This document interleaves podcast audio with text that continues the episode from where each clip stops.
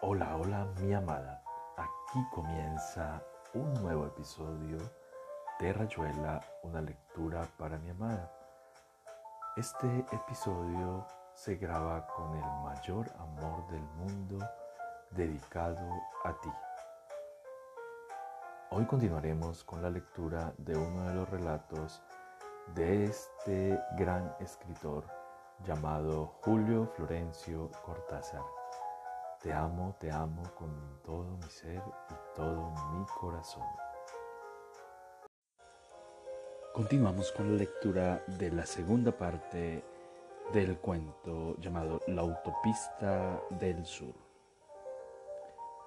Hacia el amanecer los ganó el sueño esa necesidad de estar a cubierto que nacía con la grisalya del alba. Mientras Taunus dormía junto al niño en el asiento trasero, su amigo y el ingeniero descansaron un rato en la delantera. Entre dos imágenes de sueño, el ingeniero creyó oír gritos a la distancia y vio un resplandor indistinto. El jefe de otro grupo vino a decirles que 30 autos más adelante había habido un principio de incendio en un estafet, provocado por alguien que había querido hervir clandestinamente unas legumbres. Taunus bromeó sobre lo sucedido mientras iba de auto en auto para ver cómo habían pasado todos la noche. Pero a nadie se le escapó lo que quería decir.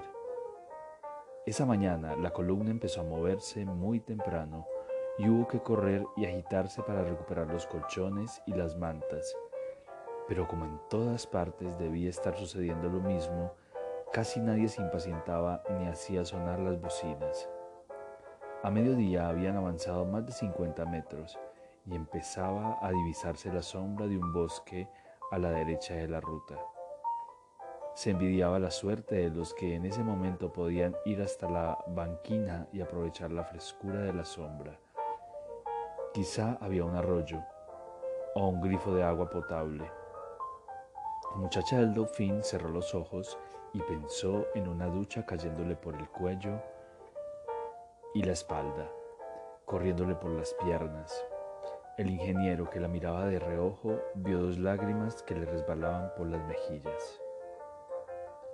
Taunus, que acababa de adelantarse hasta el ID, vino a buscar a las mujeres más jóvenes para que atendieran a la anciana que no se sentía bien. El jefe del tercer grupo, a retaguardia, contaba con un médico entre sus hombres. El soldado corrió a buscarlo.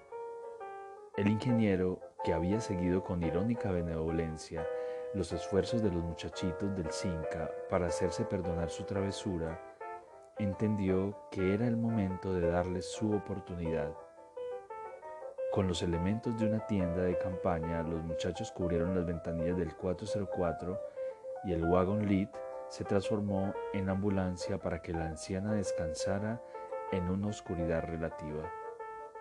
Su marido se tendió a su lado, teniéndole la mano, y los dejaron solos con el médico. Después las monjas se ocuparon de la anciana, que se sentía mejor, y el ingeniero pasó la tarde como pudo visitando otros autos y descansando en el de Taunus cuando el sol castigaba demasiado. Solo tres veces le tocó correr hasta su auto, donde los viejitos parecían dormir, para hacerlo avanzar junto con la columna hasta el alto siguiente. Los ganó la noche sin que hubiesen llegado a la altura del bosque. Hacia las dos de la madrugada bajó la temperatura y los que tenían mantas se alegraron de poder envolverse en ellas. Como la columna no se movería hasta el alba, era algo que se sentía en el aire, que venía desde el horizonte de autos inmóviles en la noche. El ingeniero y Taunus se sentaron a fumar y a charlar con el campesino del Arián y el soldado. Los cálculos de Taunus no correspondían ya a la realidad, y lo dijo francamente. Por la mañana habría que hacer algo para conseguir más provisiones y bebidas. El soldado fue a buscar a los jefes de los grupos vecinos, que tampoco dormían, y se discutió el problema en voz baja para no despertar a las mujeres. Los jefes habían hablado con los responsables de los grupos más alejados, en un radio de 80 o 100 automóviles, y tenían la seguridad de que la situación era análoga en todas partes. El campesino conocía muy bien la región y propuso que dos o tres hombres de cada grupo salieran al alba para comprar provisiones en las granjas cercanas, mientras Taunus se ocupaba de designar pilotos para los autos que quedaban sin dueño durante la expedición. La idea era buena y no resultó difícil reunir, dinero entre los asistentes. Se decidió que el campesino, el soldado y el amigo de Taunus irían juntos y llevarían todas las bolsas, redes y cantimploras disponibles. Los jefes de los otros grupos volvieron a sus unidades para organizar expediciones similares y al amanecer se explicó la situación a las mujeres y se hizo lo necesario para que la columna pudiera seguir avanzando. La muchacha del Dolphin le dijo al ingeniero que la anciana ya estaba mejor y que insistía en volver a su ID. A las 8 llegó el médico, que no vio inconveniente en que el matrimonio regresara a su auto. De todos modos, Taunus decidió que el 404 quedaría habilitado permanentemente como ambulancia los muchachos, para divertirse, fabricaron un banderín con una cruz roja y lo fijaron en la antena del auto. Hacía ya rato que la gente prefería salir lo menos posible de sus coches. La temperatura seguía bajando y a mediodía empezaron los, los chaparrones y se vieron relámpagos a la distancia. La mujer del campesino se apresuró a recoger agua con un embudo y una jarra de plástico para especial regocijo de los muchachos del Cinca. Mirando todo eso, inclinado sobre el volante donde había un libro abierto que no le interesaba demasiado, el ingeniero se preguntó por qué los expedicionarios tardaban tanto en regresar. Más tarde, Taunus lo llamó discretamente a su auto y cuando estuvieron dentro le dijo que le habían fracasado. El amigo de Taunus dio detalles. Las granjas estaban abandonadas o la gente se negaba a venderles nada, aduciendo las reglamentaciones sobre ventas a particulares y sospechando que podían ser inspectores que se valían de las circunstancias para ponerlos a prueba. A pesar de todo, habían podido traer una pequeña cantidad de agua y algunas provisiones, quizá robadas por el soldado que sonreía sin entrar en detalles. Desde luego ya no podía pasar mucho tiempo sin que cesara el embotellamiento, pero los alimentos de que se disponía no eran los más adecuados para los dos niños y la anciana. El médico, que vino hacia las cuatro y media para ver a la enferma, hizo un gesto de exasperación y cansancio y dijo a Taunus que en su grupo y en todos los grupos vecinos pasaba lo mismo. Por la radio se había hablado de una operación de emergencia para despejar la autopista, pero aparte de un helicóptero que apareció brevemente al anochecer, no se vieron otros aprestos. De todas maneras, hacía cada vez menos calor y la gente parecía esperar la llegada de la noche para taparse con las mantas y abolir en el sueño algunas horas más de espera. Desde su auto, el ingeniero escuchaba la charla de la muchacha del Dolphin con el viajante del DKW, que le contaba cuentos y la hacía reír sin ganas. Lo sorprendió ver a la señora del Beaulieu, que casi nunca abandonaba su auto, y bajó para saber si necesitaba alguna cosa. Pero la señora buscaba solamente las últimas noticias y se puso a hablar con las monjas. Un hastío sin nombre pesaba sobre ellos al anochecer. Se esperaba más del sueño que de las noticias siempre contradictorias o desmentidas. El amigo del Taunus llegó discretamente a buscar al ingeniero, al soldado y al hombre del 203. Taunus les anunció que el tripulante del Florid acababa de desertar. Uno de los muchachos del Cinca había visto el coche vacío y después de un rato se había puesto a buscar a su dueño para matar el tedio. Nadie conocía mucho al hombre gordo del Florid, que tanto había protestado el primer día, aunque después acabara por quedarse tan callado como el piloto del carabel.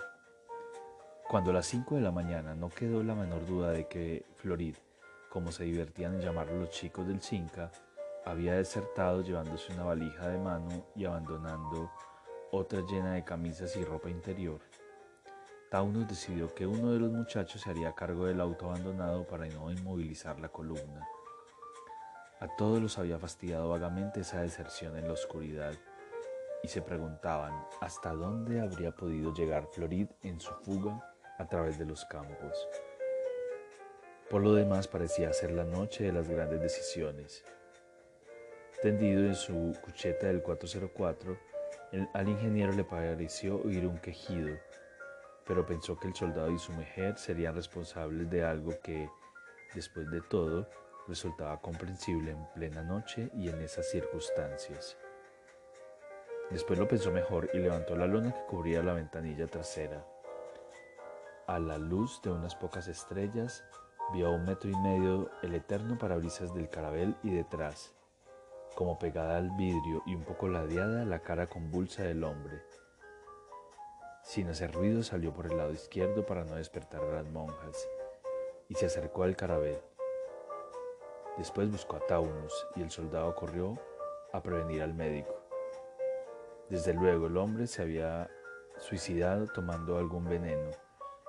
Las líneas a lápiz en la agenda bastaban y la carta dirigía a una tal Yvette, alguien que lo había abandonado en Jackson. Por suerte, la costumbre de dormir en los autos estaba bien establecida.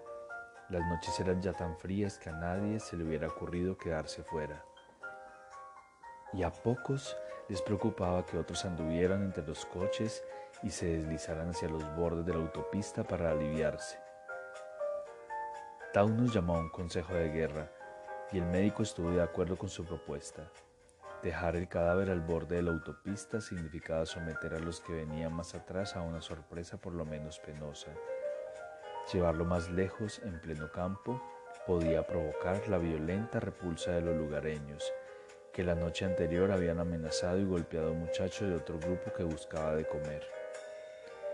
El campesino del Arián y el viajante del DKW tenían lo necesario para cerrar herméticamente el equipajes del carabel.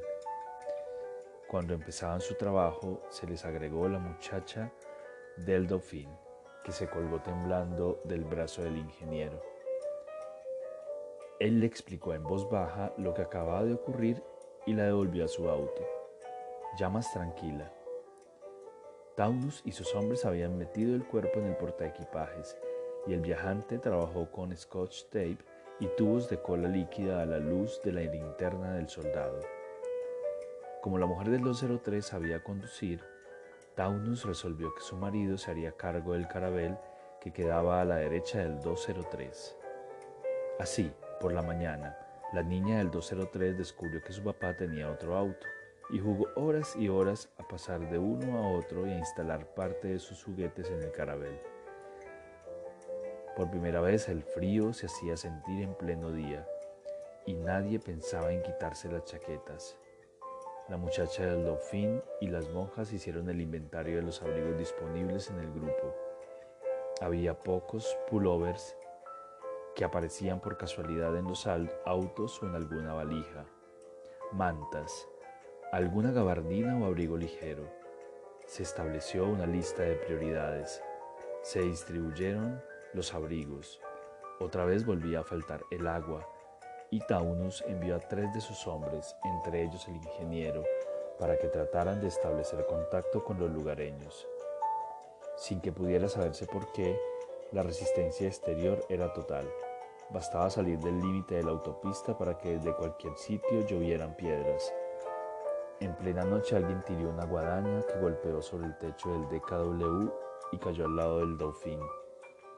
El viajante se puso muy pálido y no se movió de su auto pero el americano del De Soto, que no formaba parte del grupo de Taunus, pero que todos apreciaban por su buen humor y sus risotadas, vino a la carrera y después de revolear, la guadaña la devolvió campo afuera con todas sus fuerzas, maldiciendo a gritos. Sin embargo, Taunus no creía que conviniera ahondar la hostilidad. Quizá fuese todavía posible hacer una salida en busca de agua. Ya nadie llevaba la cuenta de lo que se había avanzado ese día o esos días, La muchacha de Lofin creía que entre 80 y 200 metros. El ingeniero era menos optimista, pero se divertía en prolongar y complicar los cálculos con su vecino, interesado de a ratos en quitarle la compañía del viajante del DKW que le hacía la corte a su manera profesional. Esa misma tarde, el muchacho encargado del Florid corrió a avisar a Taunus que un Ford Mercury ofrecía agua a buen precio. Taunus se negó, pero al anochecer una de las monjas le pidió al ingeniero un sorbo de agua para la anciana del ID que sufría sin quejarse.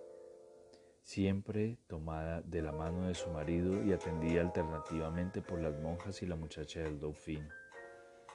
Quedaba medio litro de agua y las mujeres lo destinaron a la anciana y a la señora del Beaulieu. Esa misma noche, Taunus pagó de su bolsillo dos litros de agua. El Ford Mercury prometió conseguir más para el día siguiente, al doble del precio. Era difícil reunirse para discutir, porque hacía tanto frío que nadie abandonaba los autos como no fuera por un motivo imperioso. Las baterías empezaban a descargarse y no se podía hacer funcionar todo el tiempo la calefacción. Taunus decidió que los dos coches mejor equipados se reservarían, llegado el caso, para los enfermos.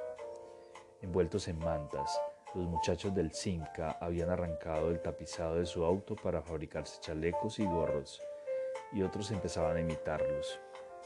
Cada uno trataba de abrir lo menos posible las portezuelas para conservar el calor. En alguna de esas noches heladas el ingeniero oyó llorar ahogadamente a la muchacha del Dauphin. Sin hacer ruido, abrió poco a poco la portezuela y tanteó en la sombra hasta rozar una mejilla mojada. Casi sin resistencia la chica se dejó atraer al 404. El ingeniero la ayudó a tenderse en la cucheta, la abrigó con la única manta y le echó encima su gabardina. La oscuridad era más densa en el coche ambulancia, con sus ventanillas tapadas por las lonas de la tienda. En algún momento el ingeniero bajó los dos parasoles y colgó de ellos su camisa y un pullover para aislar completamente el auto. Hacia el amanecer ella le dijo al oído que antes de empezar a llorar había creído ver a lo lejos, sobre la derecha, las luces de una ciudad. Quizá fuera una ciudad, pero las nieblas de la mañana no dejaban ver ni a 20 metros. Curiosamente, ese día la columna avanzó bastante más, quizá 200 o 300 metros. Coincidió con nuevos anuncios de la radio que casi nadie escuchaba, salvo Taunus que se sentía obligado a mantenerse al corriente. Los locutores hablaban enfáticamente de medidas de sección que liberarían la autopista y se hacían referencias al agotador trabajo de las cuadrillas camineras y de las fuerzas policiales. Bruscamente, una de las monjas deliró, mientras su compañera la contemplaba aterrada y la muchacha del Dauphin le humedecía las sienes con un resto de perfume. La monja habló de Armagedón, del noveno día, de la cadena del cinabrio, el médico vino mucho después, abriéndose paso entre la nieve que caía desde el mediodía y amurallaba poco a poco los autos. Deploró la carencia de una inyección calmante y aconsejó que llevaran a la monja a un auto con buena calefacción. Taunus la instaló en su coche y el niño pasó al carabel donde también estaba su amiguita del 203. Jugaban con sus autos y se divertían mucho porque eran los únicos que no pasaban hambre todo ese día y los siguientes nevó casi de continuo, y cuando la columna avanzaba, unos metros había que despejar con medios improvisados las masas de nieve amontonadas entre los autos. A nadie se le hubiera ocurrido asombrarse por la forma en que se obtenían las provisiones y el agua. Lo único que podía hacer Taunus era administrar los fondos comunes y tratar de sacar el mejor partido posible de algunos trueques. El Ford Mercury y un Porsche venían cada noche a traficar con las vituallas. Taunus y el ingeniero se encargaban de distribuirlas de acuerdo con el estado físico de cada uno. Increíblemente la anciana del ID sobrevivía, perdida en un sopor que las mujeres se cuidaban de disipar. La señora del Beaulieu, que unos días antes había sufrido de náuseas y vaídos, se había repuesto con el frío y era de las que más ayudaban a la monja a cuidar a su compañera, siempre débil y un poco extraviada. La mujer del soldado y la del 203 se encargaban de los dos niños. El viajante del DKW, quizá para consolarse de que el ocupante del Dolphin hubiera preferido al ingeniero, pasaban horas contándoles cuentos a los niños. En la noche, los grupos ingresaban en otra vida sigilosa y privada. Las portezuelas se abrían silenciosamente para dejar entrar o salir alguna silueta aterida. Nadie miraba a los demás. Los ojos estaban tan ciegos como la sombra misma. Bajo mantas sucias, con manos de uñas crecidas, oliendo a encierro y a ropa sin cambiar. Algo de felicidad, duraba aquí y allá. La, muchacha del Dolphin no se había equivocado. A lo lejos brillaba una ciudad y poco a poco se irían acercando. Por las tardes el chico del Cinca se trepaba al techo de su coche, vigía incorregible envuelto en pedazos de tapizado y estopa verde. Cansado de explorar el horizonte inútil, miraba por milésima vez los autos que lo rodeaban. Con alguna envidia descubría a Dauphin en el auto del 404. Una mano acariciando un cuello, el final de un beso. Por pura broma, Ahora que había reconquistado la amistad del 404, les gritaba que la columna iba a moverse. Entonces Dolphin tenía que abandonar el 4 al 404 y entrar en su auto, pero a rato volvía a pasarse en busca de calor. Y el muchacho del Cinca le hubiera gustado tanto poder traer a su coche a alguna chica de otro grupo, pero no era ni para pensarlo con ese frío y esa hambre sin contar que el grupo de más adelante estaba en un franco tren de hostilidad con el de Taunus por una historia de un tubo de leche condensada. Y salvo las transacciones oficiales con Ford Mercury y con Porsche, no había relación posible con los otros grupos. Entonces el muchacho del Cinca suspiraba descontento y volvía a ser de vigía hasta que la nieve y el frío lo obligaban a meterse tiritando en su auto. Pero el frío empezó a ceder y después de un periodo de lluvias y vientos que enervaron los ánimos y aumentaron las dificultades de aprovisionamiento, siguieron días frescos y soleados en que ya era posible salir de los autos, visitarse, reanudar relaciones con los grupos vecinos. Los jefes habían discutido la situación. Y finalmente se logró hacer la paz con el grupo de más adelante. De la brusca desaparición de Fort Mercury se habló mucho tiempo sin que nadie supiera lo que había podido ocurrirle, pero Porsche siguió viniendo y controlando el mercado negro. Nunca faltaban del todo el agua y, o las conservas. Aunque los fondos del grupo disminuían y Taunus y el ingeniero se preguntaban qué ocurría el día en que no hubiera más dinero para Porsche. Se habló de un golpe de mano, de hacerlo prisionero y de exigirle que revelara la fuente de los suministros pero en esos días la columna había avanzado un buen trecho y los jefes prefirieron seguir esperando y evitar el riesgo de echarlo todo a perder por una decisión violenta. Al ingeniero, que había acabado por ceder a una indiferencia casi agradable, lo sobresaltó por un momento el tímido anuncio de la muchacha del Dauphin, pero después comprendió que no se podía hacer nada para evitarlo y la idea de tener un hijo de ella acabó por parecerle tan natural como el reparto nocturno de las provisiones o los viajes furtivos hasta el borde de la autopista. Tampoco la muerte de la anciana del IDE podía sorprender a nadie. Hubo que trabajar otra vez en plena noche, acompañar y consolar al marido que no se resignaba a entender. Entre dos de los grupos de vanguardia estalló una pelea y Taunus tuvo que oficiar de árbitro y resolver precariamente la diferencia. Todo sucedía en cualquier momento, sin horarios previsibles. Lo más importante empezó cuando ya nadie lo esperaba, y al menos responsable le tocó darse cuenta del primero.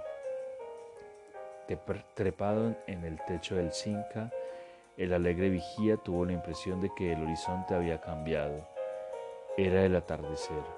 Un sol amarillento deslizaba su luz rasante y mezquina, y que algo inconcebible estaba ocurriendo a 500 metros, a 300, a 250, Se lo gritó al 404 y el 404 le dijo algo a Dauphin que se pasó rápidamente a su auto cuando ya Taunus, el soldado y el campesino venían corriendo y desde el techo del Cinca el muchacho señalaba hacia adelante y repetía interminablemente el anuncio como si quisiera convencerse de que lo que estaba viendo era verdad. Entonces oyeron la conmoción, algo como un pesado pero incontenible movimiento migratorio que despertaba de un interminable sopor y ensayaba sus fuerzas. Taunus les ordenó a gritos que volvieran a sus coches. El Bealiu, el ID, el Fiat 600 y el de Soto arrancaron con un mismo impulso.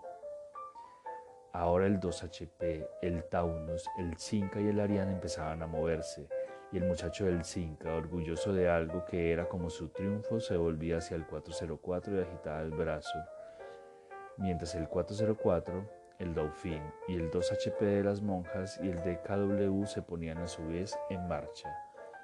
Pero todo estaba en saber cuánto iba a durar eso. El 404 se lo preguntó casi por rutina, mientras se mantenía a la par de Dauphin y le sonreía para darle ánimo. Detrás, el Volkswagen, el Caravelle, el 203 y el Florida arrancaban a su vez lentamente, un trecho en plena velocidad, después la segunda, interminablemente la segunda, pero ya sin desembragar como tantas veces, con el pie firme en el acelerador, esperando poder pasar a tercera. Estirando el brazo izquierdo, el 404 buscó la mano de Dauphin, rozó apenas la punta de sus dedos. Vio en su cara una sonrisa de incrédula esperanza y pensó que iban a llegar a París y que se bañarían.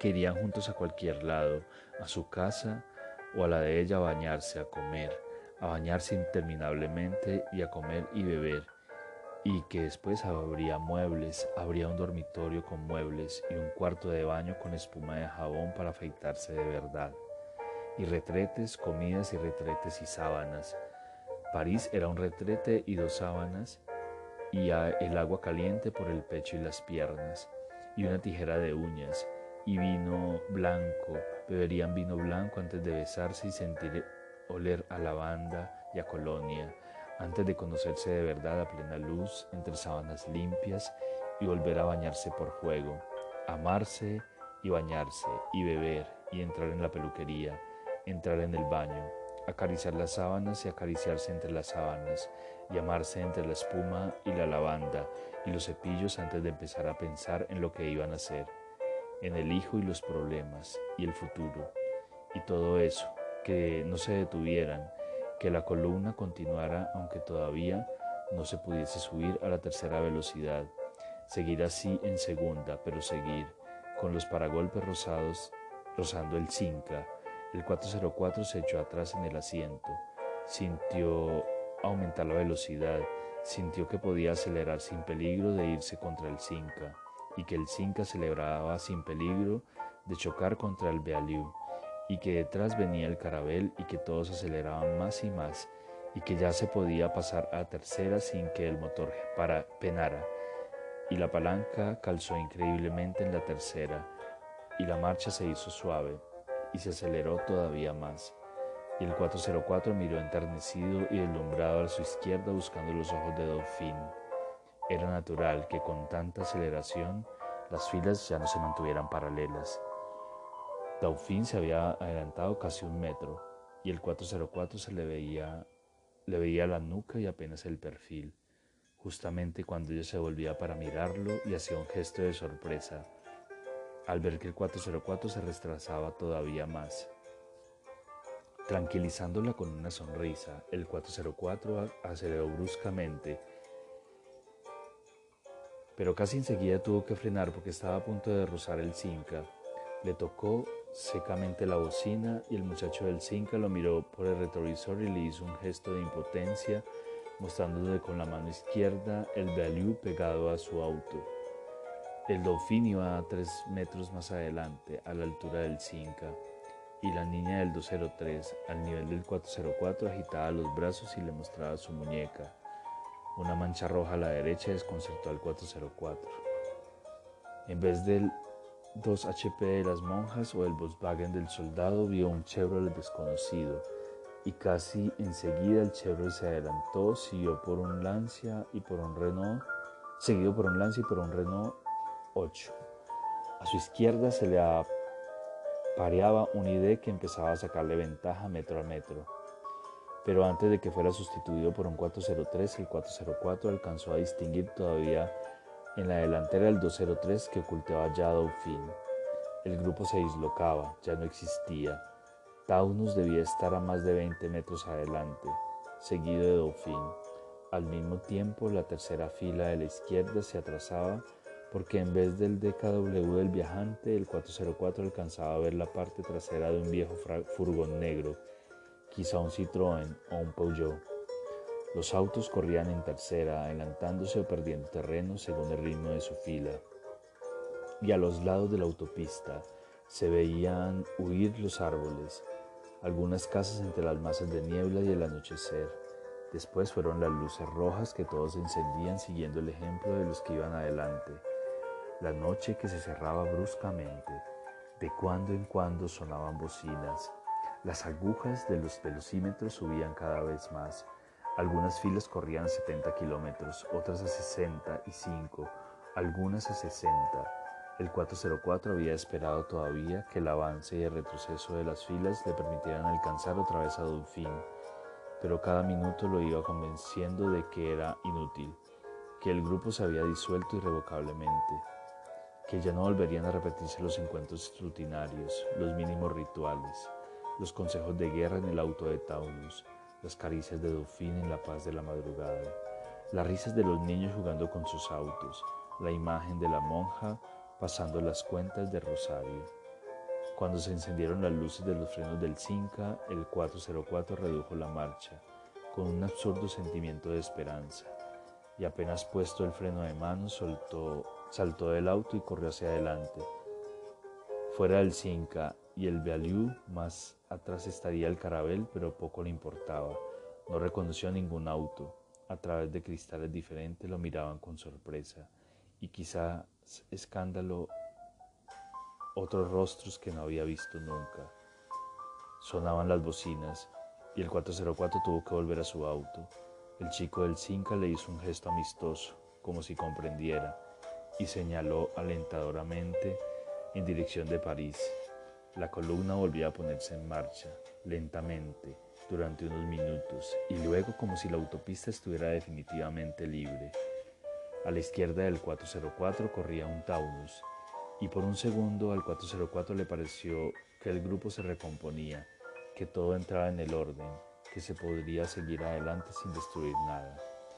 Pero era un Taunus verde y en el volante había una mujer con anteojos ahumados que miraba fijamente hacia adelante. No se podía hacer otra cosa que abandonarse a la marcha, adaptarse mecánicamente a la velocidad de los autos que lo rodeaban, no pensar. En el Volkswagen del soldado debía estar su chaqueta de cuero. Taunus tenía la novela que él había leído en los primeros días. Un frasco de lavanda casi vacío en el 2 HP de las monjas.